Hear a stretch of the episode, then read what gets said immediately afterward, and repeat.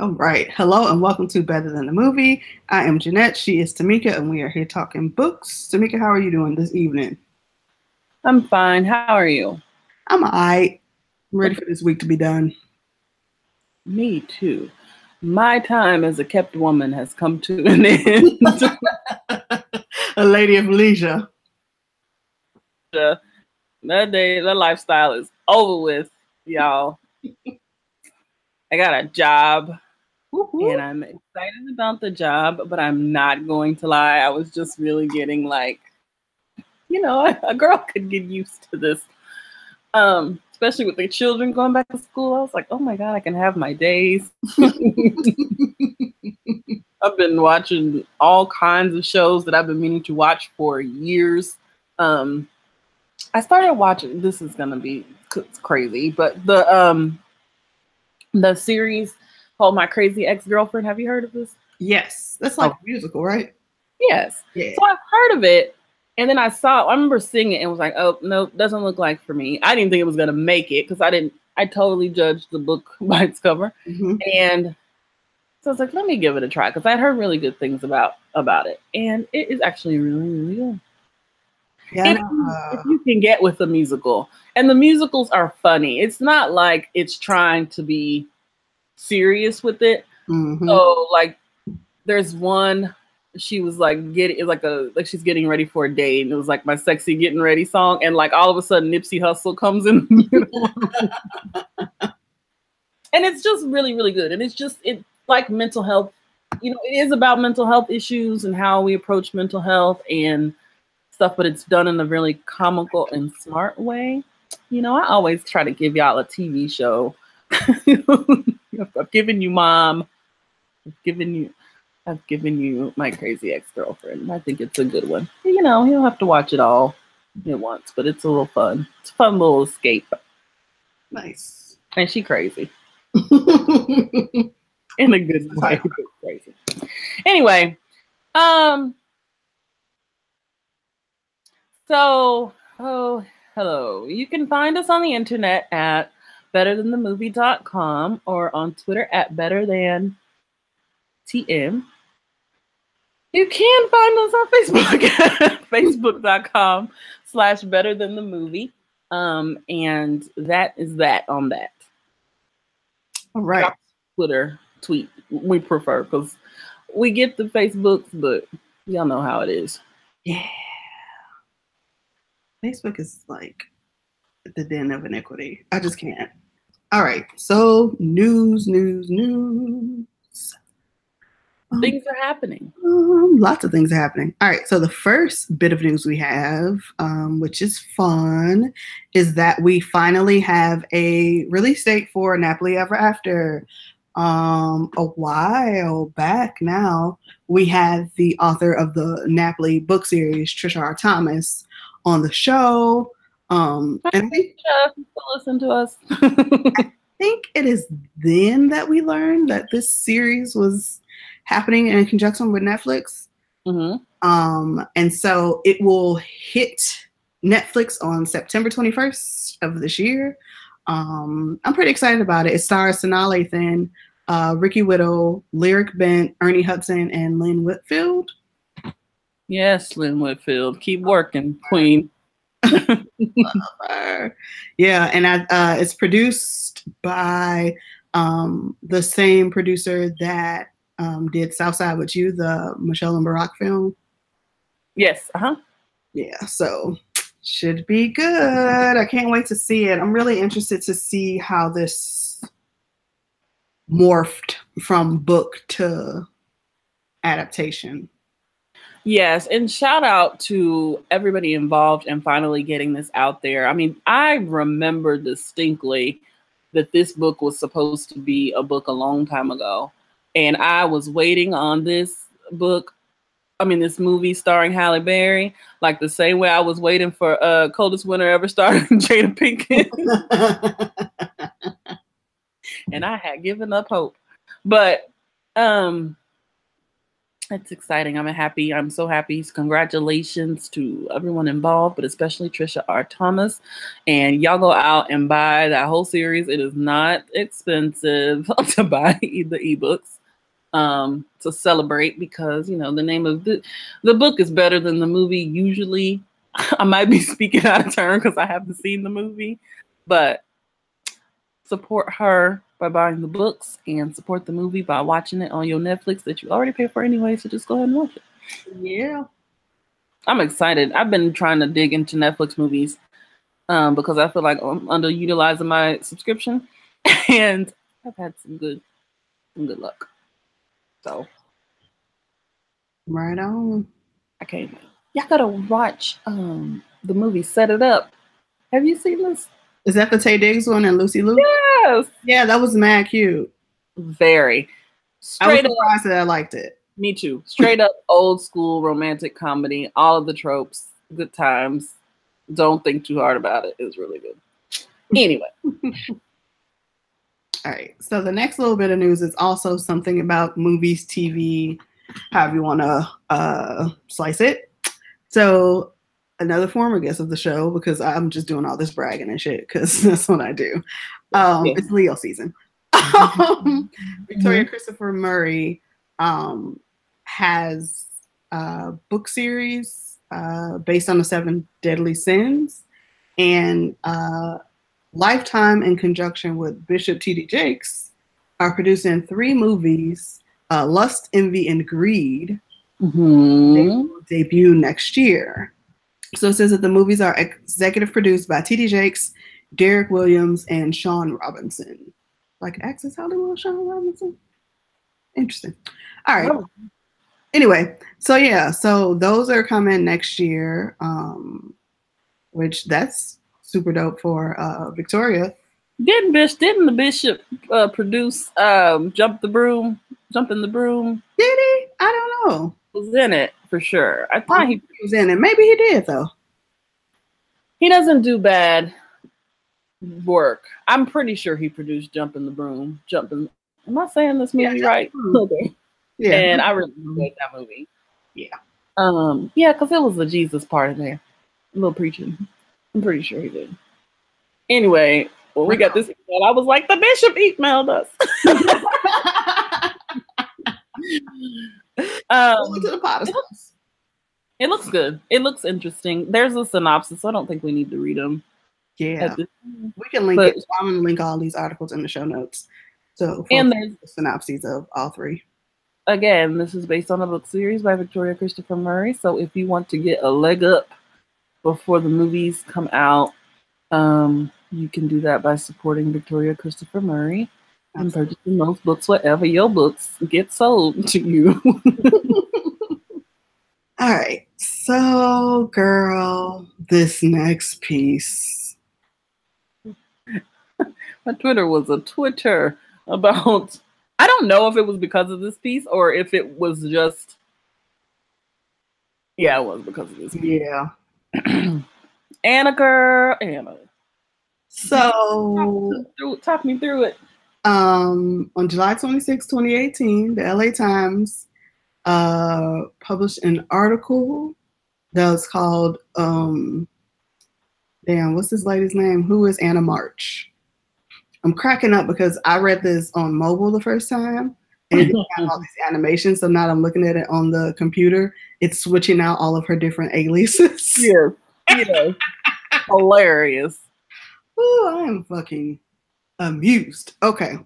So this is a deep dive into this woman, Anna March, who basically wormed her way into the literati and scammed a whole lot of people. You know, she was very Joanne esque in her moves. I just, girl, the, the, the power that white women have is just do y'all know if white women are if you're listening to this show are you aware of the power that is harnessed in your hands girl this was just like excuse no you know what okay can you because you know i'll ramble can you give the people a little who haven't read it a little more before I say what I have to say. So essentially, she just scammed the whole literary uh, industry. So she came in, um, basically worming her way into this world, making people believe that she had connections that she did not have. She set up writing retreats that never happened. She uh, claimed to have uh, publishing contracts and to be in the process of writing books that never got published. She scammed from Maryland to Los Angeles. Um, starting off in Maryland, uh, she had a, a, a, financial suit levied against her, um, and she's supposed to pay out three hundred eighty thousand dollars. Okay. Mm-hmm. So, old girl started back in in the 90s, she started back in politics, right? Mm-hmm. And she was the treasurer of a campaign, and some money came up missing. Now, she says that the campaign report had erroneous information, but I don't know that I quite believe that. Girl, don't. Then in the mid 90s, she she um moves to San Diego and she goes from being um, Nancy Lott to Delaney Anderson. And as Delaney Anderson, she uh, helms this writing center, which is a prof a nonprofit, excuse me, um, that provided classes and community for aspiring writers. So she claims that she was only paid $9,000 over two years while she ran this small, struggling literary arts organization um, but in actuality, she, I just, every time I just read how she got over on people, I'm just really flabbergasted. So she launched this gala called Literary Lights. It had a fundraising auction, but then that was in 1997. But then in 1998, there was an eviction notice on the offices of this writing center and um, the board scheduled a meeting with her. But what she did was tack a note on the president of the board of directors office that said, "I resign." Ain't gonna be no meeting today, cuz. So yeah, so that group though, they never actually sought restitution from her. Um, she just pretty much got off scot free. So she left San Diego. She went back to the DC area. She was calling herself Nancy Kruse at this point. She meets and marries this historian. Um, and then she creates a consulting firm, Nancy Kruse and Partners. Mm, mm, mm. Here, she's doing direct mail fundraising for public radio. Supposed to be about 15 public radio stations that she was raising this money for. Well, how about that. you know how you want to feel bad for people for getting scammed, but sometimes you just be like, hmm. So she launched this national online auction. Um, each of the 15 station, stations paid her up front in amounts from $8,700 to $68,400 to participate. They were supposed to recoup that plus a share of the total. So there were a variety of different uh, things that were to be auctioned off. And when the auction finished, revenue totaled $677 and 900 I'm sorry, $677,000, 916 right? Mm-hmm. You think those radio stations got their money? I do not. She sent 10K to nine of the 15 stations, and then no one else got any more money. Is she in jail? On top of that, no, girl. On top of that, wherever she was renting office space from, she was behind on rent there. So, so then she abruptly shorts down, shuts down her her uh, her fundraising company, right? Of course she did. Okay. So then it's like, okay, Nancy and or Anna and or Delaney is laying low now. Mm. Nope, just kidding. She pops back up in Delaware. She wowed the small town's writing community with tales of literary ascendancy. She told them she signed a two book deal with Random House and she had gone to the National Book Awards with her friend Matt- Malcolm Gladwell. this part tickled the hell out of me. Nobody called Malcolm to see. The woman that she told this says that she recalls her pointing at a picture of Gladwell in the newspaper the next day and saying she had been just out of frame. like the time I met Beyonce. right there on her Instagram. Just out of frame. Mm-hmm. Yeah. So uh, she lied about meeting Bob Dylan. Just lies, lies, lies, lies, lies in Delaware. So she leaves Delaware. Then she resurfaces in 2011 as Anna March. She's mm. dating some guy, Adam Pesachowitz. Mm. Okay, that's my best guess. Mm-hmm. Um, and so uh, December 2012, she published her first story on salon.com, um, where she would write regularly for years. They moved from the East Coast to Santa Barbara, and then they moved to Los Angeles. Um, and so she's basically integrating herself with emergent writings, right? Mm-hmm. So they uh, talked to a few people that she um, was close to. So, like, one of the people that's um, quoted at the top of the article is Ashley Ford.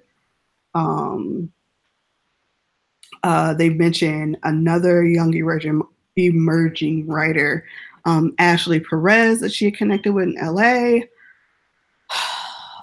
it, it, I just. So here's the thing. First of all, don't try this at home, especially especially if you black, because it's not going to work out in your favor. Or what this person did does is what a lot of scammers do. Uh, Bernie Madoff, you know, I have read my share about Mr. Madoff, and other scammers like him. They appeal to people's weak to people's sense of wanting to first to appeal to people's trust, but then that sense of wanting to be a part of something. Mm-hmm. And I, though I think she was wrong for taking these people's money, I think the more embarrassing part for this world is how easy it is to, for lack of a better word, infiltrate your circles and how you don't have any this okay. Any other world and i and i most other worlds industries i could not just walk in and say that i have arrived and y'all just got to take my word for it. Right like you cannot walk into a surgical or and be like oh girl i am credentialed and ready to cut. Right and because places like twitter and um yeah, social media has made it possible for people to connect with each other and make a name for themselves and they can write and speak and and really build up their brand just off tweets really. Why wouldn't you you know what i'm saying? There's nothing saying who, who would question? Who would question her? She's a white lady crazy hair. She knows the talk. She knows the lingo. She's able to get herself into the rooms Nobody thought before we hand over the responsibility of collecting monies, we should do a background check on this lady. We should run things through. And the part that killed me was so many, she kept so many people gassed by promising them things. Like she, you get a thousand dollar award and that lent credibility. Well, what's a thousand dollars if she's responsible for hundreds of thousands of dollars? Mm-hmm. You know, why are you so, why are people so anxious to get recognized in any way, shape, or like that's like somebody calling and say, Hi, you know, Tamika and Jeanette, I'm calling from the Grace Jones um, Center for the Performing Arts, and we'd like to give you a five thousand dollar award for the work you're doing on your podcast.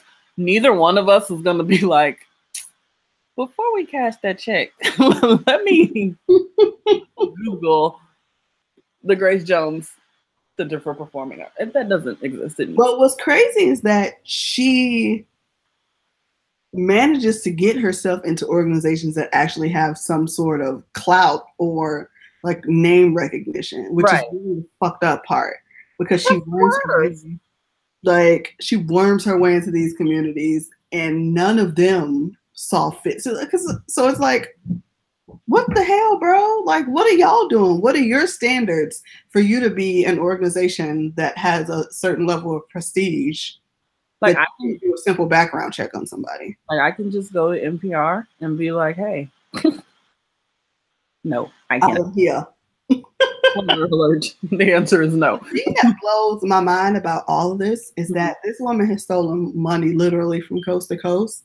And at the end of this article, it says, Today, Anna March is far from the Ace Hotel and her soiree. She now offers private literary consulting, manuscript consultations for 1600 to 3000 and coaching for hopeful writers to construct submissions to literary agents. So she is still fucking scamming. and ain't produced not a one book. now tells people she has three books, not two, almost ready. Girl, that is just. I don't even know what to say to that. Like, That is the power of whiteness. Like, if anyone wants to be able to quantify the power of white womanhood, this story is it. This chick, and I don't know if you read the story about Anna Delvey. no. Yo, so uh off topic a little bit, it's not literary, but um this chick uh basically scammed her way all over the East Coast. Um Shonda Rhimes actually Oh yes, yes, yes, yes, yes. uh, New York Times story about her though. But like, Yes. my God, white women, my God. Unasked for. And I know people that can't get a desk job, let alone hi. I am friends with Malcolm Gladwell, and I'd like to run your foundation. Like it's just bizarro behavior. But people will get enough. People will get enough of ego stroking and Blindly trusting people. Yeah, and it just says a lot about the gatekeepers and the who's who's of the literary world and how easy it is to get on in that world and be recognized. And I really hate that they threw um we talked about this before, Ashley and uh Saeed Yeah, they threw they threw them directly under the bus. as if they were, you know, the only people she scammed. I just I'm like I could have left them names. Really all of the authors who worked with her or trusted her or received anything from her, they could have left all of them off because that really had that wasn't their fault. It wasn't relevant to even include them. Yep. So anyway, it was a bizarro read and y'all should check it out because I just couldn't believe what she got away with. And especially as I was looking for a job, I was like, what? Like what the what? That's all I got to do. anyway, Mm, mm, mm. okay. So, friends, today we are talking about, we had a conversation and we decided that we have not done any, we have not been showing enough love to the independent artists. Independent, I N D E P D E N T. Do you know I have to sing that song every time I want to spell independent? That's sad. who doesn't? That's the American way. like everybody's got to do M I crooked letter, crooked letter. I. of course. So, um, so we wanted to do that. We want to give some love to the to the indies and um and some authors that we've talked about before. I know on my list, and I some new people and some, some interesting things, and we want y'all to start showing love. There was um and I'm glad you didn't include it here, but there was a an article that was written about indie um publishers and how it's beneficial. Did you read that? Mm-mm. Hmm. It was saying like, oh, you did not read it. I wish you would have read it. Basically, it was saying they were talking about how it's great that independent writers have a way to get to their audiences, and it's that's all good, but it really is. It really has the potential to hurt the publishing world traditional publishing world. You didn't read this? No, I did not. I was wondering why you didn't. Okay, I thought maybe you were like, no, Tamika, that's trash. I didn't read that. I didn't even see it anywhere. We're not doing that on Gone Girl. Hold on one second. Because I'm about to send it to you because we got the backup. And this is why I this is I, I thought it would have been perfect um because of because of what we've decided to cover. But I want and then other events that have nothing to do with y'all. but um I that I just thought you thought it was nonsense, and I should have asked. I told you you're the Beyonce of the show, so if you don't, No, I didn't even see it. So yeah, link me to it. I can. I just actually yeah, I texted to you. It said the the the byline or the what's this called? I don't know. It's called the, the headline. The authors who love Amazon, the e-commerce giant has finally, finally, July twentieth, twenty eighteen, made self-publishing lucrative. But does it do, but does its dominance come at a cost? so it talks about you know Prime Day, and here are all of these you know, the bonanza, and it says an unfamiliar face topped the site's author rank page. This is on Prime Day. Mike Omer, a 39 year old Israeli computer engineer and self published author whose profile picture is a candid blah, blah, blah, blah. He was, and at this time, at the time of this writing, still is ranked above J.K. Rowling, number eight, James Patterson, number nine, and Stephen King, number 10, in sales of all of his books on Amazon.com. His most recent book is ranked 10th on the Amazon charts, which Amazon launched after the New York Times stopped issuing ebook rankings, which, sure, and which measures sales of individual books on Amazon. Right? Mm-hmm. So it talks about how he's part of this community um, of self-published authors, and it's making Amazon's platform lucrative. Um, he's not as familiar a name as a big authors marketed by traditional publishing houses and may not have as many total book sales. Omer is making an enviable living from his writing, which we know we've discussed that there are writers out there making good money Yeah. um, self-publishing. So the author goes on to say, talk a little bit more about this Omer person, how many books he's sold through Amazon, and including not just people who bought his books directly, but people who read his books through Kindle Unlimited. So he goes on and talks about how for decades self-publishing was derided as an embarrassing sign that an author couldn't cut it in the real publishing industry. Quote, the literary world's version of masturbation, as Salon once put it. And Amazon, the world's biggest e-commerce site with its bookstore beating prices, was painted as an enemy to authors. But now its self-publishing dis- service, KDP, Kindle Direct Publishing, has made it easy for people to upload their books and send them out to the universe and make money. Okay. So we know that. Mhm. But then he said, This, of course, this is, of course, threatening to the traditional publishing industry, which seems to be in a state of everlasting free fall. Industry wide self publishing is gaining readers as traditional publishers are losing them, according to Author Earnings, a site produced by an anonymous marketing analytics expert. Blah, blah, blah. The self published share of US, US of paid US ebook units increased to 46.4% from 44.7% between the second quarters of 2017 and 2018. The data guy of this author earnings place told me in an email while the traditionally published share of paid ebook units decreased to 43.2% from 45.5%, blah, blah, blah, blah, blah. Central to Amazon's gambit and authors pay is Kindle Unlimited. Uh, blah blah blah. Authors can choose to participate in KDP Select, which automatically puts a book into Kindle Unlimited and which can be highly lucrative. Amazon sets aside a pot of money every month that it divvies up among KDP Select authors based on how many of their pages have been read each month by Kindle Unlimited subscribers. We've talked about that. Mhm. We know that the payment ends up being a little less than half a penny per page, but those who are read the most can get monthly bonuses as high as $25,000. Last year, Amazon paid out more than $220 million to authors, the company told me. I've gotten money from that pot. Have you got money from that pot? Oh, I might got a little bit of I got something a little. in pot. Regardless of participation in KDP Select, authors who self-publish on Amazon through KDP also earn a 70% royalty, royalty on books priced between $2.99 and $9.99, and a 35% royalty on books that cost more or less than that. We know that. Then he goes on about this. So here's the problem.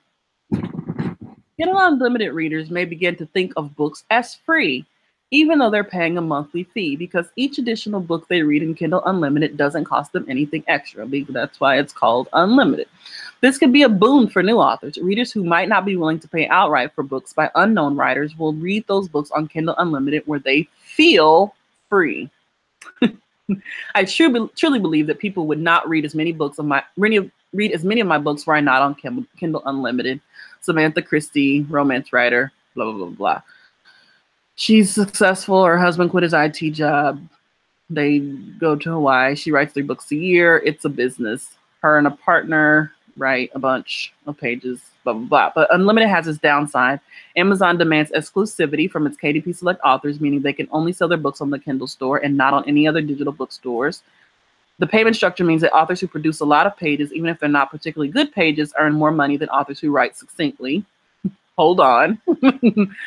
Almost since the launch of Kindle Unlimited, Amazon has been battling book stuffers, authors who publish hundreds of contents, pages of content in Unlim- Kindle Unlimited, some of which is gibberish. Huh? I said we talked about that. Right.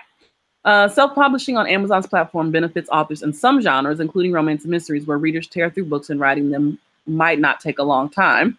So just hold on. Over those who spend years writing novels or who do deeply researched nonfiction books. Yep. And authors on Kindle Unlimited have to work hard to promote themselves and attract new readers in a crowded marketplace. Do they? Uh, wait. So this particular woman that they covered, she writes about 21 full-length novels in three years. She has published, and part is marketing. You have to do your business, your marketing. You have to do your Facebook. You have to do your Q and A's and your giveaways and your events. You know this, right? Mm-hmm. Um, people buy ads on Amazon, etc. That means the structure of Kindle Unlimited means writers need to churn out a lot of content. There's another group, they kind of run a company. These two groups, they are writing novels romance novels and novellas under the pen name Alexa Riley, and they split up the task of writing 3,000 words a day each. And they get, they publish about three books a month, so forth. And so this goes on about like how I guess he's trying to say that it sounds like he's hating. oh, they are quote from uh, the founder and CEO of Smashwords, which is an ebook distributor, um, and it calls Kindle Unlimited a cancer, saying it's going to undermine the entire publishing industry. Though authors may feel like they're benefiting in the short term, the unlimited model is training people to read books. Oh, wait, you just said that part. Mm-hmm. Train uh, people to read books for what feels like for free. Amazon's putting a thumb on the scale. Although customers will happily pay for books, they will be giving these books out for even cheaper. And so hold on. And so comparisons to Spotify and yeah. This lady, one of these ladies who has this writing deal with her homegirl was like, you know, they did have a traditional publishing deal and um it took a long time to get done, which we've talked about. Mm-hmm. Get a publisher, it might take a whole year or more before your book is actually released from the time you finish. Where on Amazon, it just takes you, you finish it and do your cover, you're done. Um, and she said it felt prestigious and good for our career, but the money wasn't the same as with Amazon. So they returned to self publishing. I don't understand why this is a thing today. um, I do, I, is self publishing hurting traditional publishing or no, is traditional publishing hurting itself? huh? Honestly, traditional publishing is hurting ex- itself mm-hmm. because traditional publishing does not listen to the reader, and you cannot survive if you are in an industry where you don't listen to your consumers. Yes. Instead, they try to send what they think they want consumers to have. So a good example of this is this whole diversity movement, right? Mm-hmm. So everybody is writing books that have characters of color or characters who are um, of different sexual orientations or different um, able um, levels of ability or um, shit. I'm trying to like think of all the PC ways to say basically like all the people who are on the fringes of mm-hmm. society, you know. But So they go through this whole movement. Yeah, yeah, yeah, we need diverse books, but then they are not actually having people who are from these backgrounds write the books. Instead, they're like, no, we're gonna have more white people write these books. But it's cool because the books exist. Right. When the reader base is saying no, because the majority of the time when you let these people who aren't from these communities write these books, they are nonsensical and they are made of bullshit that we don't want to read because they're full of stereotypes. So the longer that the big five, big six, however the fuck many of them are, um, in publishing continues to do like television does, where they'll give us a smattering of shows that have colored faces, and then there'll be a 10 year stretch where there's maybe one show, Mm-hmm. and then a smattering, and then one show. Um, as long as they continue to do that shit, they're the cancer to themselves. Mm-hmm. Um, that's part one of it. Part two of it is that um, let me scroll down to the author of this article's name because I want to make sure that I address her directly. Mhm. Alana Semuels. Um, girl, you about like 15 years too late writing this article. 150 like, years. um, the the Nobody's gonna stop writing books. and the audacity that everyone who writes, um, uh, to say that everyone who self-publishes doesn't do so because it's their choice. It's always presented as if, well, they couldn't make it to get a contract, so they do this instead.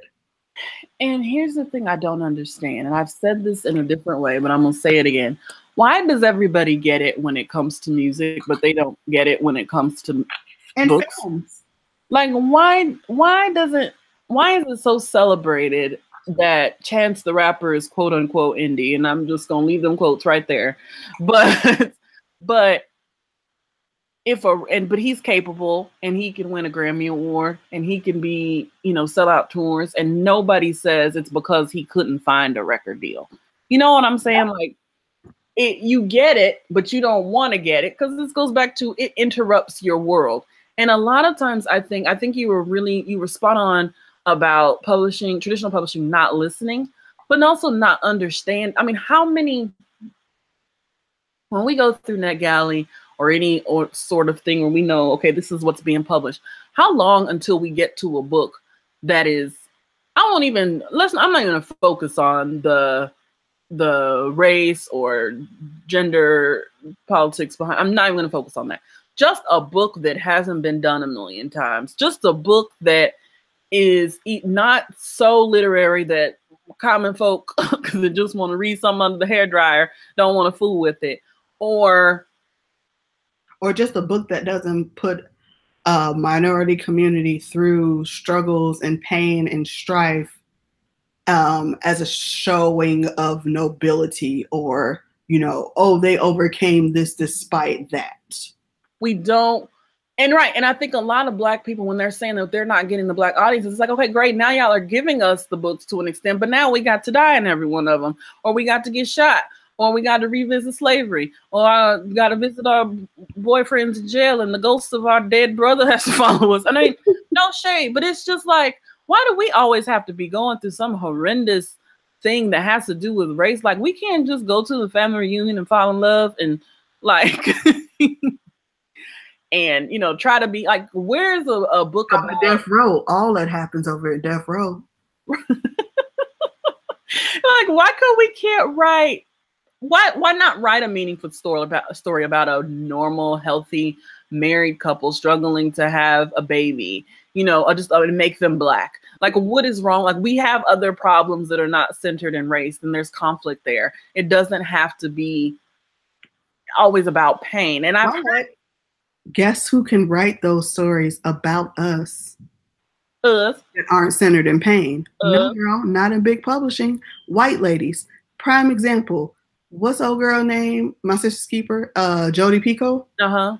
Her book was number one her her last book that she released. Ugh, i can't remember the name of it shucks i gotta google real fast um, but the last book that she released was um, at the top of the chart small great things that's what it's called at the top of the african american fiction charts for a smooth six or seven months, I feel like Tayari came and knocked her out. Like honestly. And oh, what was it about? A nurse who goes through something, whatever, blah, blah, blah, whatever. These parents are white supremacists, the black nurse, da, da, da, whatever. Jodi Picoult writes that book and it's amazing. New York Times bestseller. Oh my God. And then I think about like how an American marriage Mm-hmm. to the top of the charts, right? Of course, there was the Oprah effect that has something to do with it. But then you think about every other book that Tayari has written prior to, and for Amer- an American marriage to be the first that was noticed by the New York Times. Mm-hmm. Mm-hmm. Mm-hmm. You know what I mean? Yes, yes. And I I can't even begin to rank them, but I don't know how anybody didn't pay no attention to leaving Atlanta. It's just come on. Like Yeah. he's been writing at that level since her first book. So how are you just now recognizing? You recognize, you saw, but you didn't want to give her give her that. And I just I get so disgusted by the idea that and this is perpetuated by other writers. Don't get me wrong. This is this may be something that's happening on high, but it's also amongst writers that are people who are self-publishing are not as good. So it's not even worth talking to them or talking about them because they didn't get a deal. When really the deal does is not the thing. The book is the thing. Uh, how many we have ran through a bunch of books that were written by traditionally published people that were trash. They're just trash. And that's it. And it doesn't matter how good you are technically if you don't have any Storytelling chops. yeah. And so, and it doesn't matter how many degrees you have and how many connections you have and how many, if you can't tell a story that intrigues and holds people and is fascinating and is well written, I'll, it doesn't matter. It doesn't matter. And it's just such a, it's so sad to me to see somebody take time and somebody approved her writing such a thing in this day and age and making it seem like that somehow the people on the off chance that someone picks my book to read out of the zillions of self-published i if i'm somehow successful i'm somehow harming the industry as a whole so what are these people supposed to do just go away Stop writing Or go and chase the brass wing, ring of being published by a major publisher only to have everything that makes their stories amazing stripped stripped out of them. and the numbers don't make sense the numbers don't make sense why in the hell wouldn't i want to keep 70% of my profit Girl. And then like I was reading something recently. Um dang, I can't remember uh how it got it just got like retweeted on my feed. Um and it was talking about how authors earn out. That's what it was. It was a, a tweet thread talking about how people earn out their advances. And the fact that it can excuse me, it's taken some people up to eight to ten years to earn out their advance, and their advance was like five thousand dollars. right right No, correct and i'm like that she harped on the idea that um it's it's not good that if you get on kindle unlimited you can't sell to other book platforms. You can't you so let me put ten on twenty about that real fast. yeah look. I know some people who have taken their books out of Kindle Unlimited, and they have said, "I'm going to take my books out because I want to um, be able to market broadly. I want to be able to put it on Nook and Kobo and Smashwords and whatever the hell else, right?" mhm. those same people within six months were back to their shit being exclusive on Kindle Unlimited um, because, as this article points out, writers make anywhere from 50 to 70% of their revenue from Kindle Unlimited. Mm-hmm. Mm-hmm. That's just it. And I can be noble and say that I am writing for the greater good, which I am because I write the stories that I want to see in the world. Absolutely 100%. But I'm also not mad at getting paid. Mm-hmm. And it's something you have to weigh out the same way people who are traditionally published have to weigh out do they want to wait half their lives for their books and their money to come? Like, is this something you have to you have to figure it out. Are you getting enough shine on Kobo anyway to be like honestly, like I looked at my phone the other day because I was just scrolling through. I got way too many apps and I need to delete some. And I was like, why the hell do I have the Nook app? I haven't read on Nook since like 2004. So exactly. Exactly. I just think people need to be, you know, just shut the hell up. Nobody's killing your traditional publishing. If you mad about traditional, I mean, if you're mad about self publishers and you think they're undercutting something, you march yourself right up to your publisher. and you tell them that they need to do a better job of marketing you, and they need to do a better job of hearing what you're telling them in terms of what your readers are telling you, and they need to put more money behind you in general. And then, you know, Everybody can eat. But right now, leave these people in the self-publishing world alone. It look like you don't have no choice but to leave them alone because nobody cares what you think. And the readers ain't leaving us alone. So you know, my little book, and I put 50% effort into marketing and publishing that book, not even. And I I got more of a check than I ever thought. I still get a little change here and there from uh, a little surprise change, a little coffee money for my book so, and that was over a year ago, and it was a novella. So, bye, goodbye, Alana. Is that her name? Mm-hmm. Anyway, I'm sorry. I thought you was like, girl, I'm not doing this today, so you didn't talk about it because I was. I just didn't know nothing about it, but Alana just made me irritated. I'm just, I don't know. I'm so sick of people who choose the path of traditional publishing, thinking that that makes them superior to people who choose the path of indie in some way. And I didn't like the way that she made it seem like somehow because the work is being produced faster that it's not that the content isn't good. Mm-hmm.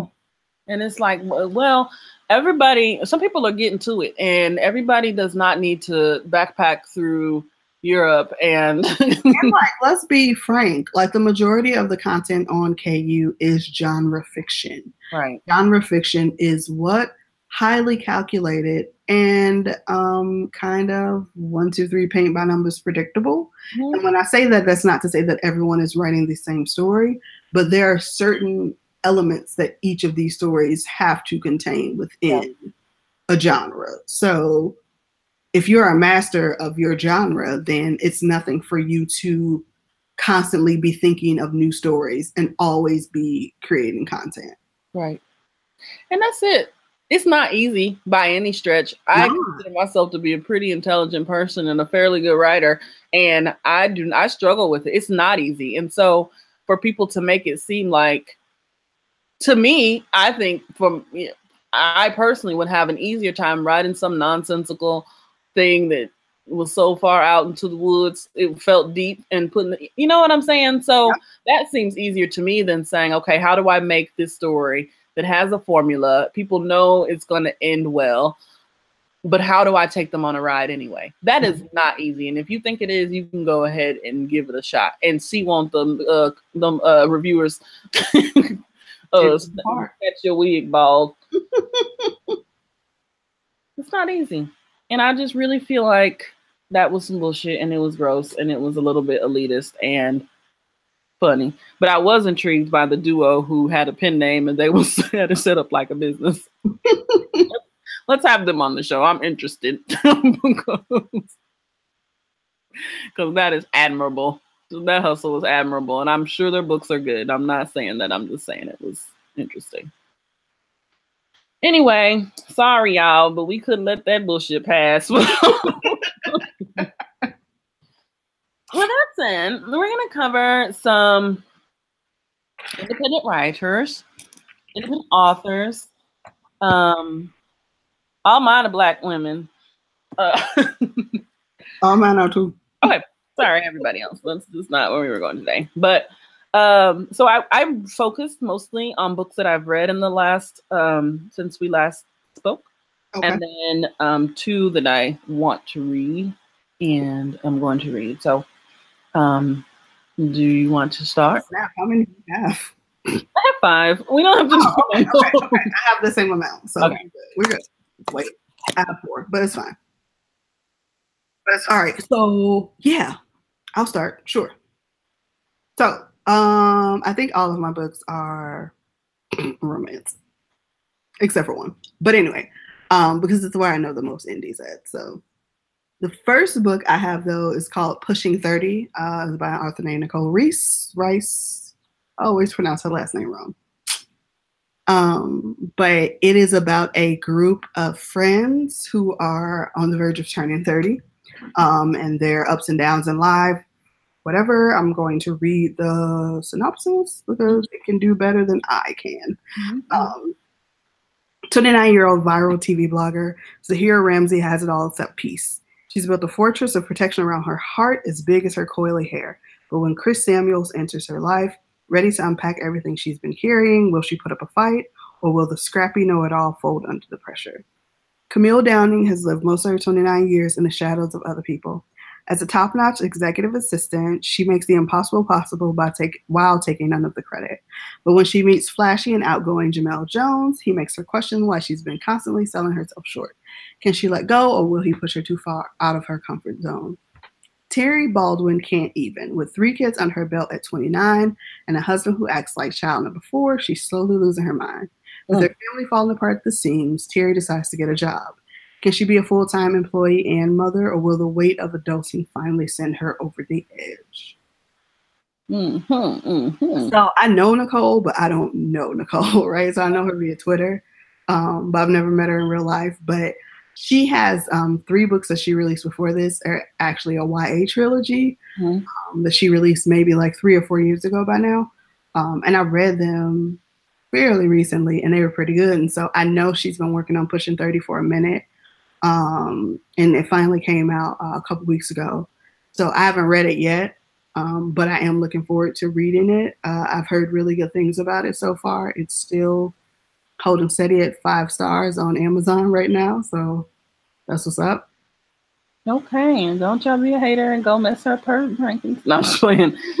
um, okay, so guys, I just finished reading a book called Wins and Losses by Alexandra Warren. Alexandra Warren is um, co-host of Girl Have You Read podcast. Shout out to Christina and Alexandra. I'm gonna call her Alexandra. I don't know her like that. some people, you know, some people are not. You know. So, um, but I she has what twenty thousand books. she has exactly twenty books. Okay, and so um, I have never I have a lot of her books. I always buy them when they come out, but I have never. I have more of Christina, Alex.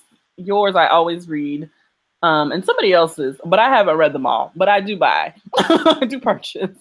So this is the first one that I was like, okay, if I'm ever gonna read, get into her, it's gonna be this one.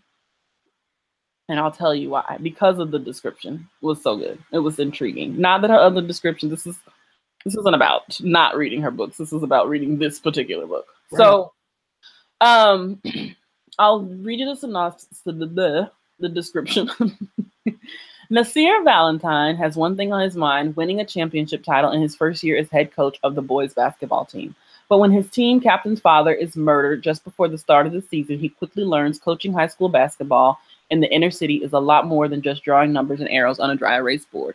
Struck by the tragedy of her father's murder, Carmen Wellington is faced with the tough decision of keeping her life away from home or coming back to her hometown to support her little brother through his senior year of high school. It's a decision that will change her life, change her life in more ways than one, especially with her brother's handsome basketball coach in the picture. Carmen is supposed to be focused on what's best for her and her family. Nasir is supposed to be focused on what's best for him and his team. But with those two when those two worlds colliding and un, an undeniable attraction developing because of it, the two can only hope for more wins than losses.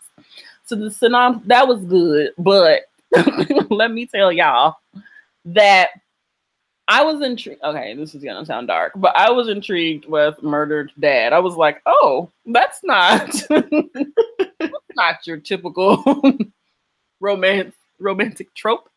Um, not in that way. So I was intrigued by that, and I was intrigued by that whole okay, this is the sister and their mourning, and this is the coach, and I'm really all about like black men working in schools and teaching and being an influence, especially uh, to other young black men. And so I was into that, and, I, and then I was also like, you know, cute Nas and Carmen. So, um, which was completely coincidental. That was very good coincidence, and it the what she did here was like exactly what I was just talking about. You can follow the the steps, you know, the make sure you check off all the boxes for romance, but there is a lot of room to do other things. And I think she did all of the things. The love scenes were hot, hot and ready. um the she did it i like that sometimes i don't like romance books where the the um where the heroine is too back and forth. Oh my god, I don't know. like mm-hmm. she was very she made a this is a very strong main character. Um she knew what she wanted, but it wasn't like this unreasonable weird, you know, like oh my gosh, my father just passed. Let me you know, she went through, you know, thing, and she managed to do that in a way without stringing the story along forever, like I'm doing this description, um, without making caricatures out of the characters. Um, there was a little bit of a crime element to this story that left me on the edge of my seat. I was like, "Where are you going, sir? And what are you doing?" Um, I really, really like the story, and it really, really made me want to read the rest of her um, books. And so I will be using my Kindle Unlimited more. It is a book I highly recommend. Um, Ditto. Yeah, it is good. It is really good. And you know, I'll be like, it was great, but I'm not. I'm not blowing smoke. It was really, really good. And I think folks should check it out. It is on, um, you know, available for purchase at our, at our daddy Amazon's house. not at our daddy's house. My daddy Jeff. Jeff. okay, your turn. Ooh, all right. So um last year sometime I took a walk into the urban world do tell. tell so, so of course, like being on social media, being a part of the whole indie publishing thing or whatever, you like meet people, um, connect with people via social media. And you're like, oh, okay, cool. You write, like, I'll check your stuff out. Because I don't watch TV, so I have a lot of free time when I'm not writing, mm-hmm. and it's mm-hmm. usually spent with my nose inside my Kindle machine. And mm-hmm. so, one of the um, people that I got into um, was a young lady um, who's actually from your neck of the woods, uh, Kansas City, and her name is uh, Brianne Dene, and Brianne writes like urban romance. I forgot, okay. forgot um I forgot what she how she classifies herself. Um but she has these uh this two is it two? No, it's three books. a three book series um which is uh called My Heart uh is a Fool. Mm-hmm. So books 1 and 2 deal with the same couple um one is told primarily from the woman's point of view, the other one's told primarily from the man's point of view. And then the third book in the series um, deals with um, a couple that is friends with like the main couple, whatever. And so I, if you had asked me three years ago, would I be reading like urban? Mm-hmm. I probably would have been like, mm, no, dog, I don't really do that. Um, but Brianne's storytelling really drew me in. Um, like the the the first books of hers that I read were a bit more gritty, mm-hmm. um, but these ones are definitely leaning more into the romance than they are the urban elements. Mm-hmm. Um, and it's just really good storytelling. Um, it's not pretentious. It's not unrealistic. It's not a super gutter thug life of course, is niggas doing illegal things, but um, it doesn't read in a way that's like stereotypical, right? Because I feel like a lot of the reasons that urban gets a lot of bad rap is because everyone thinks that the books just contain content about people who are doing illegal things for the sake of doing them, you know? Mm-hmm. As opposed to sometimes this shit is just the way of life and it's the way that people maneuver through the world. And so um reading Brienne stuff actually kind of like I guess opened my mind to being more flexible with my reading, if you will. Mm-hmm. Um, I I've not branched out much past Brienne. There are a couple other people um, that I read, and another one I'm going to highlight um, later. Okay. But, um, yeah, so I would definitely recommend uh, Brienne. I think that one day we should think about you and I. We'll put our heads together and think about maybe inviting some urban fiction writers onto the show. Oh, absolutely. And maybe like three. don't give me a fast no. Just hear me out. No, I said I can think of like three. Right. No, I was part two. and maybe some of these other writers in the romance world that we don't understand. And the black girls who write white people, yeah, I just want to know. like the one. And I'm talking about not even the ones that write interracial. I'm talking about like the ones who. All of them. Mm, okay, well, you know, I might be absent on that day, but we'll see. Come on. Journalism. Um, I think it would just be interesting. And the reason I say that is because when you, I don't doubt that there are a lot of gems in urban fiction. And when you look at some of these titles and when you look at some of these covers, it's just a hard no. Mhm. Are we doing the same thing to them as we feel like others do to self-publishing as a whole? Oh, absolutely. I think that that was a big reason why I was like, let me give some of these people a shot. Like they're dope girls, just individuals, you know, on the whole. So I was like, all right, you can't be this dope of a person and write trash. Yeah. And the stories, um, yeah. Okay. I think they appeal to a lot of people because people feel like they're more relatable and they're more, a lot of times I've heard people say they're just more exciting. Like they just are. Like all of that drama, absolutely. There's always some shit going down in the urban story. Yeah. So we, we'll talk about it. We'll see if I can pay you off. All right. the next book uh, that I want to cover is a work memoir. Is that a genre? I just made it up. it's a career memoir, a work memoir. Sure. Um, this one is called No Colored Nurses. It's by Sequise Givens. Sequise is from Texas.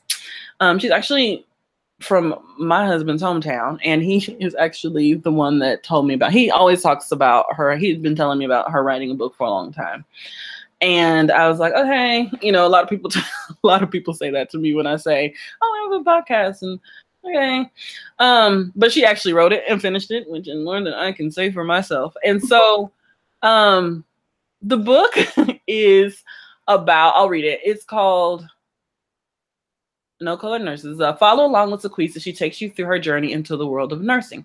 She wants to share her true life stories with other nurses and those thinking of becoming a nurse. I'm sure many of you can relate to many of her experiences. She shares her stories of how the color of her skin and where she is from made her into the nurse she is today. Nurses are made either by the lessons learned or the lessons not learned. Now, I am not a nurse, but like it feels like 70% of the black women I know are. And I am always down for somebody telling their career story, Mhm. especially when it's a black woman, especially when it's talking about how she's kind of, you know, had to navigate the workplace nonsense to get to where she is. And um I wish more people would write them. And I think it's like I haven't been able to read the whole thing. We had some issues with the the shipping of the book in time for this recording, and that's okay. But she talks about just these are just like stories. Like if you were talking to your friend about like, girl, let me tell you what these folks did to work today. And you know, she uses lines like I was madder than K Michelle when she found out that all of her closest friends were stealing from her. Like, yes. yes. Content. Yes, that gives you gives you some context of how mad she was and what was happening. But it really, in all seriousness, it a lot of the stuff that um I found that a lot of women, when we speak about career and where we are and what we have to go through just to be heard and to be treated fairly, um, misconceptions about our attitude, overlooking us for uh, promotions or work privileges or work hours or projects or whatever. I don't care if you are pumping gas or if you are a surgeon. The story there is a common thread, Mm-hmm. um, and there's a commonality, and um, there is. This book is not long. It won't take you forever to read, but I think it's a really good. Um, sto- I mean, it's a good idea. I'm on, and it's a good story. I think that more women should think about writing about their career experiences. And I think for multiple reasons. One, the relatability, but also I think it helps people, especially young people, know what they're getting themselves into. Mhm. Um, when I was looking at doing like a PhD program, I was searching for whatever drip drops I could find about the experience um, from other women that look like myself because it helps you know? It either helps with relatability so you don't feel alone or it helps you make a decision. And so um yeah i think y'all should check it out. I have a copy an extra copy. I think we're gonna do a giveaway a giveaway. Yeah. some sort. Watch our twitter though because i think i might want to give away another one or two of these. So like an indie package. An independent Nice. package. But yeah that one's Wow. called no color Oh, nurses. okay. you can get it from um you know amazon. This, this podcast is kind of sponsored by amazon. No it's not. Okay go ahead right. Um, what is my next one? Oh, so my next one is historical romance, actually. A friend of mine introduced me to this author. Her name is Suzette D. Harrison. Mhm. And Suzette, Miss Suzette, has um, written a book that is a part of a larger anthology series called Decades A Journey in African American Romance. Mhm. Um, and I think it's 11 authors, and they wrote books spanning from the 1900s to the 2010s. Hmm. Um, maybe it's 12. I feel like there's one for each, like each decade. well i thought you was about to say each year i was like no no, uh, I was gonna say I stopped myself because I was about to say each month because I think a new one has come out each month of this year, okay and it's been a different decade. what's it But- called Oh, go ahead. i'm sorry say the title again Sure. Um, it's called The Art of Love. okay Um, and this one is set in the 1930s. okay and um, it says I ooh, I can't I can't read tonight, y'all. Ava Lydell is chasing her dream. A gifted artist, she's fled the violence of the deep south for the seduction of sunny California. As luck would have it, the economic crisis of the Great Depression interferes with her hopes and plans. Without patronage and reliable sales, her fledgling art studio fails. Now she faces poverty, eviction, and the distraction of a mysterious young stranger in a questionable trade that delivers danger to her front door. In an age of prohibition and poverty, Chase Jenkins has more than most colored men. He's savvy, successful, and hazard hazardlessly, jeez, it's a hard word, employed. Um, a bootlegger living on the wrong side of the law. He's determined to discover who murdered his baby brother. He has no time for diversions, especially one packaged in the form of a midnight beauty with sultry lips and curvaceous hips. Unable to deny her allure, he involves himself in her affairs despite better judgment. What begins as a crisis quickly becomes a risky romance. Join Ava and Chase on their journey to outlive danger and indulge in the art of love. Hmm. So I want to read some historical fiction. Um, I've been jonesing to read some historical fiction for a while. Um, my problem is I only want to read about Black people. So um, my my uh, my options are few Mm. um, because I've read a lot of what's out there already of historical fiction. Um, so it was uh, one of my good buddies, Anita. She put me on to Miss Suzette because she wasn't a homegirl. So um, I'm looking forward to diving into this one. It's not super long. Um, so yeah, when I get off punishment, um, this will be one of the ones I'll be reading. Cool, cool, cool. It's not really a punishment. Let's call it sabbatical. um, okay, don't be mad. But I uh, read your book. It's called Road to Love, and I'm going to talk about it. I am. So I'm going to, I'm not going to act like you're not the author. oh. the book is called Road to Love. And um Nicole Falls is a writer that I buy automatically. Um, what do we call those? Quick pay, quick checkout. Quick. Yes. so and partially because you know you're my homegirl, but the other part is because um you write with humor. Like I always want to know your characters. Okay. With that said, at first I did not want to know Emerson. um, let me give you the description. Emerson Parker is a walking ball of stress. And let me just say, maybe it's because it takes one to know one. because I saw myself in her a little bit. Emerson Parker is a walking ball of stress, still reeling from the untimely demise of a relationship that she thought would last forever, work strain, and long-standing family. Did you write this about me? Am I Emerson? Long-standing family drama. She is in dire need of respite. A freak occurrence coupled with a little bit of desperation to get away from it all leads her on an adventure, a cross-country road trip back to her hometown of Raxton, Michigan. At the end of the long road, did I get yes? At the end of Michigan, at the end of the long road home, Emerson hopes to find peace in more ways than one. Roosevelt Ash is in desperate need of a new start. Still reeling from the loss of his grandmother, he heads back home to Chicago to settle her affairs and jumpstart his life. The only problem, home is where the heart of his drama lies. A chance meeting between these two strangers as they traverse the country with similar missions sparks an undeniable connection. And so, this book is part of a trilogy. Uh, Nicole Falls wrote one. Books two and three I have not read, but they're written by Tay Russ and Bailey West. West. Okay. And so, and it covers the other, her friend. Yep.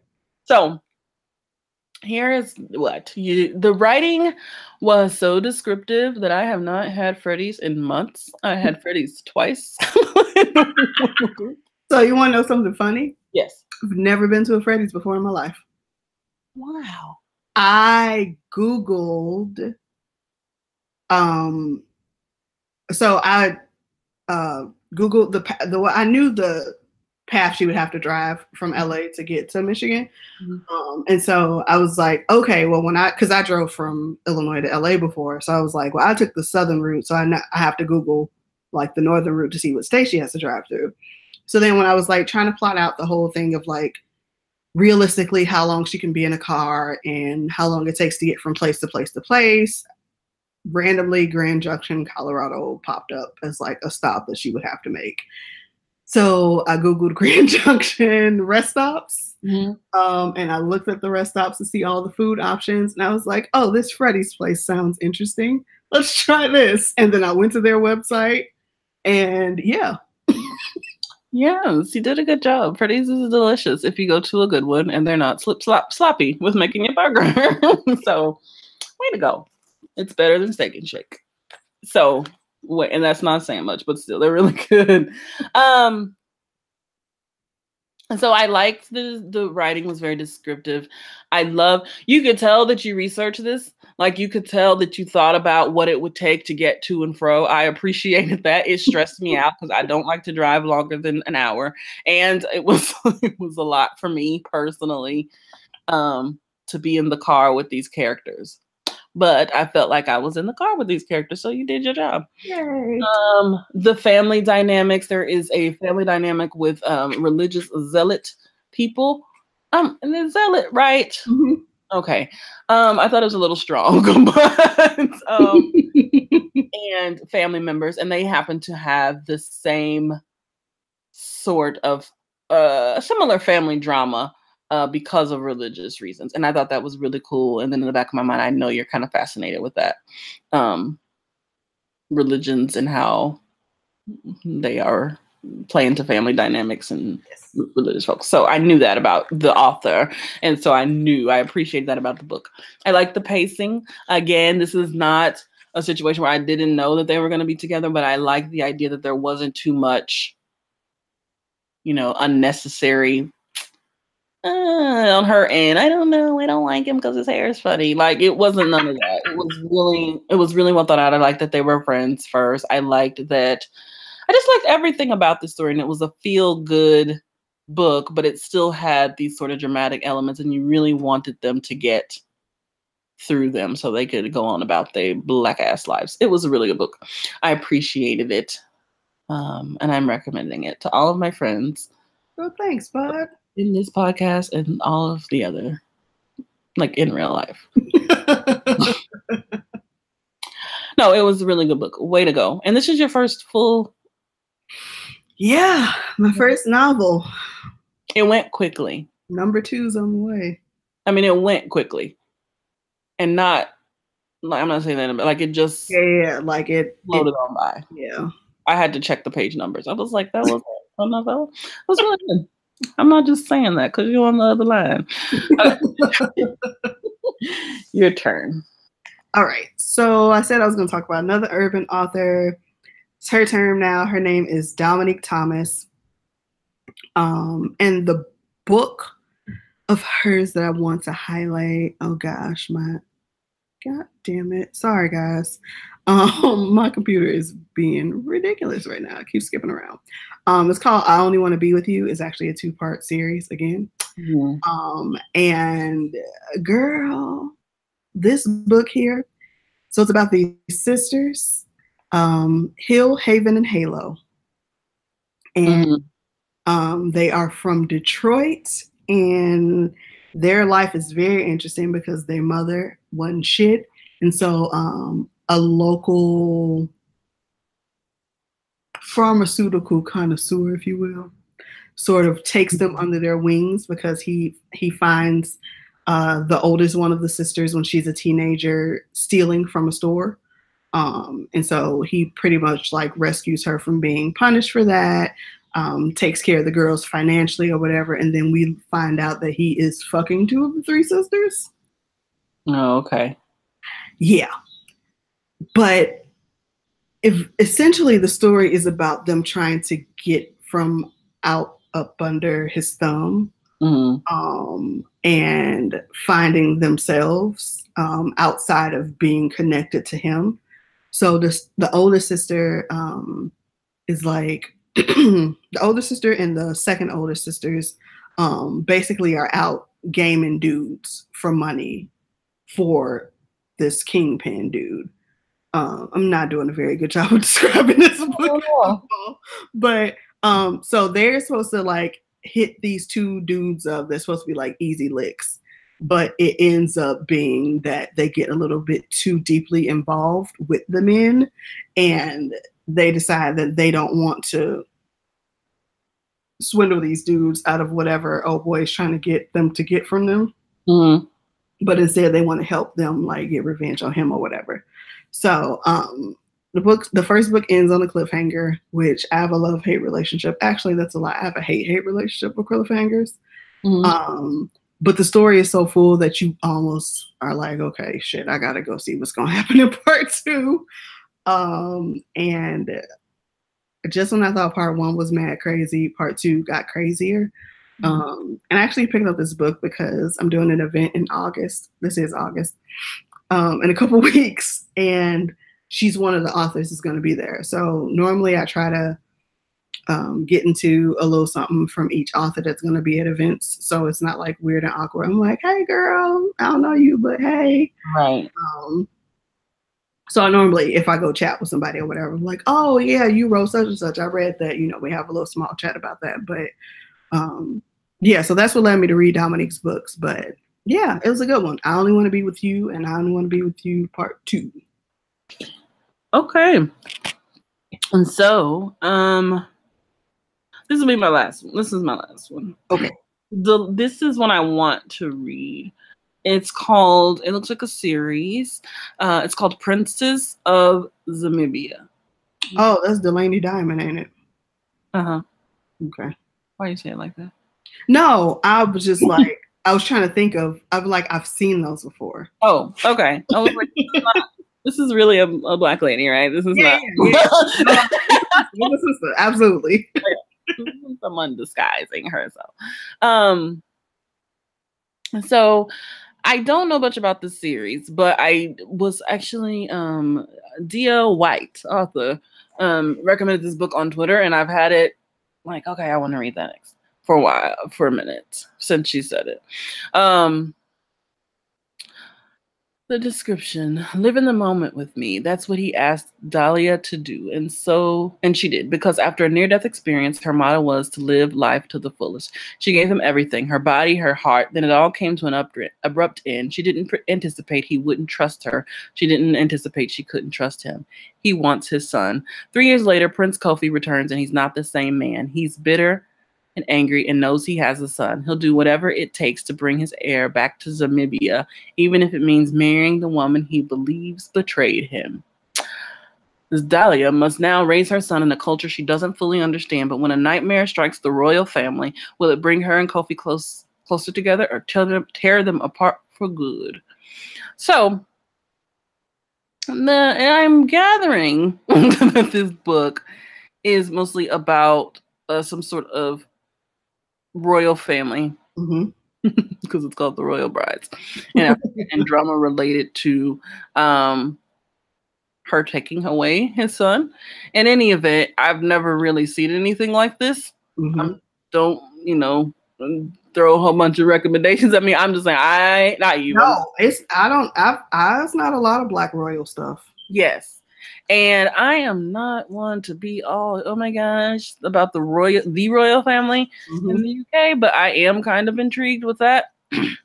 and so it's nice to fantasize about a royal family that is presumably African, of African descent, and their drama and the love story, if there is one, and the that that's intriguing to me. Like I wouldn't maybe not pick this up if it was some sort of like a ripoff of you know Princess Diana story, but a whole the idea of a series about black ass royalty is just it's just too much. It's just too much. No, it sounds like a good thing. So I want to try that. Um as I brought my reading horizons, I thought that that was really sound intriguing. So check out Delaney Diamond. She has a lot of books too. Yeah, she has a ton of books, and she I think she has her own uh uh publishing company. There you go. She's got a lot of Johnson Family series, Do Over, Passion Unkindled, The Rules. It goes on and on and on. Yeah, she's been writing for a minute. I think she was Strat Pub too, but I can't remember. Anyway, so my last one is I don't know how I found this book, um, but it's called The Private Life of Estelle Knight Lights, Camera, Infatuation. hmm and it's about kids. so um, it says soon after Estelle Knight, a 15 year old TV star, finally meets and loses her virginity to her childhood celebrity crush, ultra handsome, smooth talking Colvin Meters, she realizes that everything that glitters is only broken glass. Colvin is one of the rare good memories from her childhood, and she's desperate to hold on to him no matter what. With her estranged, abusive sister still missing and no mother or father to help her navigate superstardom or the birds and the bees, her personal assistant Gina is her only voice of reason in her ear. Um, as her past, present hopes and dreams collide, she constantly turns to alcohol to numb the pain. And in the midst of spiraling out of control, she's forced to smile for the cameras to avoid any more bad press that could end her budding career. Although her industry friends are there to support in any way that they can, ultimately Estelle must realize she has to make important decisions all by herself. So, child stars really intrigue me. Mhm. like, really good premise. I like that. Yeah. So I'm I'm really interested to see how this is handled. Mhm. Um, so this writer, um, she wrote this book during NaNoWriMo. Mm, she's gorgeous. Yeah, so sorry. Oof, it's been a long day. Um, so yeah, so I'm really interested to see how this is. Uh, this had to like come up on my Twitter feed or something. Yeah. Maybe it was in like a BookBub or something. Um, but yeah, I'm super interested to see how this content is handled. Um, and yeah, reading about child stars. Here for it. That's gorgeous. And you know what? I would have never, from that title, I would have never thought that was the the premise, right? Okay, okay, okay. Maybe I'll check that out. Um, that's all I have. So before we wrap up, I just want to talk about something that's very interesting to me. Okay. Um, so when I was going through and making my list of books to talk about today, I was like, oh, I'm gonna look um, on Amazon to see if anything else like jumps out that I don't already own on my Kindle, right? Mm-hmm. So I'm like, oh, I'm gonna look and see if I can find any like crime fiction or mystery thrillers, whatever. So I go to the little Amazon, click through their categories, get to African American mystery, and I'm like, okay, it's a couple few, it's a couple few. Um, and then I get to this book called Between Black and White, Mm-mm. legal thriller. No. The author's name is Robert Bailey. Mm-hmm. And I would just like to read you the first line of the uh, synopsis. Mm-hmm. In 1966, in Pulaski, Tennessee, Bocephus Haynes Nope. watches in horror as his father was brutally murdered, murdered, excuse me, by 10 local members of the Ku Klux Klan. nope. Nope. Okay. Sorry. Bocephus. Um, Is Offset's real name? is it? Boy, they ain't no Bocephus by. I'm not messing with you tonight. It's pretty damn close. Probably. And so there was that book, and then there was this other book that I was like, oh, oh okay, this sounds interesting. Um, it's called Dark Waters, uh, colon, a Deborah Jones thriller. It's Deborah Jones crime thriller series, book two. So I'm like, oh, turn up. I read the thing. It's like Deborah Jones, the fearless African American investigative journalist for the Miami Herald. I'm like, okay, Deborah.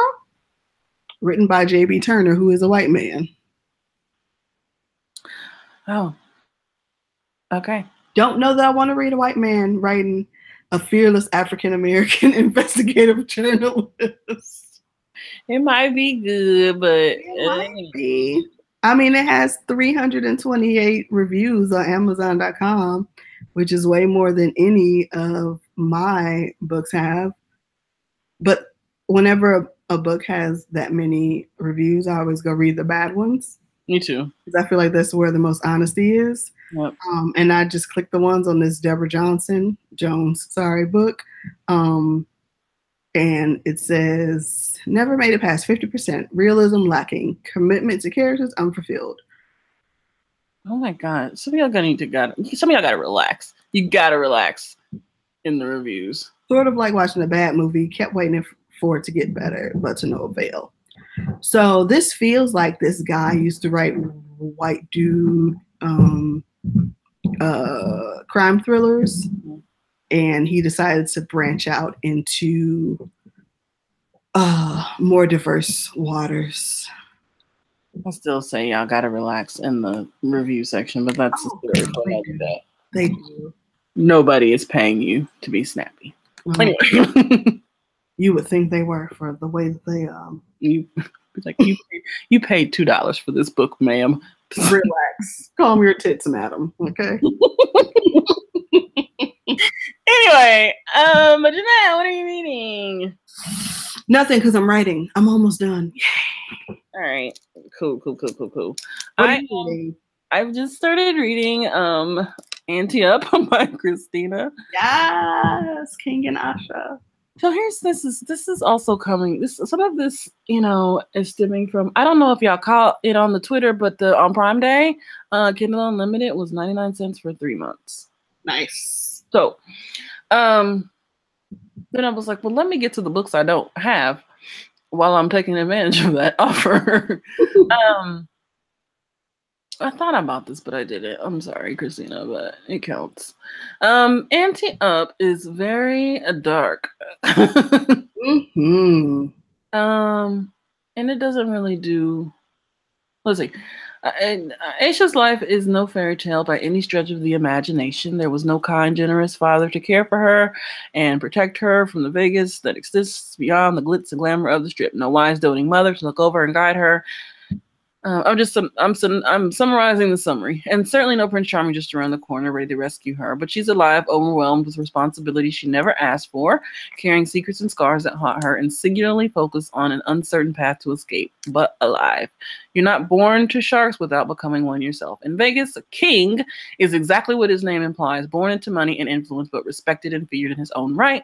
The privileges of wealth have afforded him many things freedom, power, massive eligibility, while simultaneously leaving him exposed to others' betrayal, exploitation, and manipulation. But he learned the tolls of duplicity, wrath, and vengeance have taught him to be more mindful, more shrewd, to keep himself clear of the vulnerability of certain situations, certain business deals, certain places, and certain women. Women like Aisha.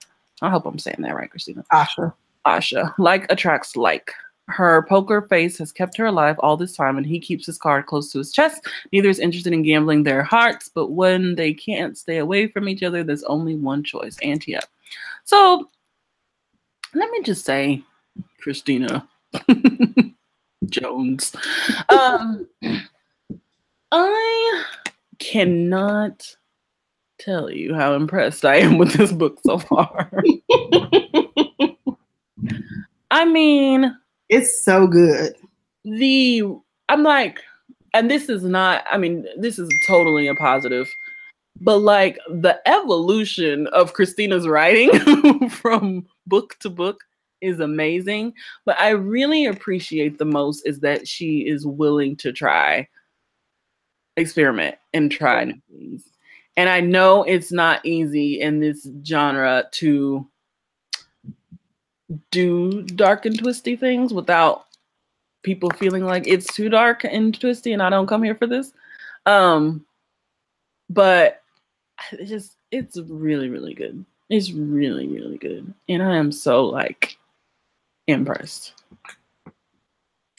Yes. And I don't say impressed by nobody. like I'm I always say people I say people's books are good all the time, but I am like truly impressed at the it's really good writing without being stuffy, without being trying too hard with turns of phrases and trying too hard with, you know, it just is, but it's really, really well written. And that, I mean, I haven't even finished it, so I don't know what happens, but the writing so far is just like, okay, okay, Christina, okay, I'll see you. like it's really so. I know that I am 2000 and late. This book has been out for a while, but but that's what I'm reading. can never be late when it comes to books. Books are forever. I know. I know. That's why we don't do that new book stuff. oh, okay. This has been a long show. It's probably the last one you're gonna get for a while. No, just kidding. we have special things coming up. We're not done being special. Nope, sure aren't. Oh my gosh, I'm sorry. The people we just got new neighbors that moved upstairs, mm-hmm. and it sounds like they're fucking bowling in the bedroom above me. So I just this is not gonna work out. Have you seen that um Funny or Die with the neighbors who are performance artists? Oh yes, I have. Woo! I died. That, that's, that's what's happening right now, though. I promise you. What are they doing up there? And I have been both neighbors, and I've had a neighbor be like, "What are y'all doing up there?" And I'm like, "What are you talking about?" My life. Leave me alone. but anyway. Sorry for that tangent. but yeah, that's our show. It is. It is our show. That's why it ran so long. We appreciate you. Have a good day.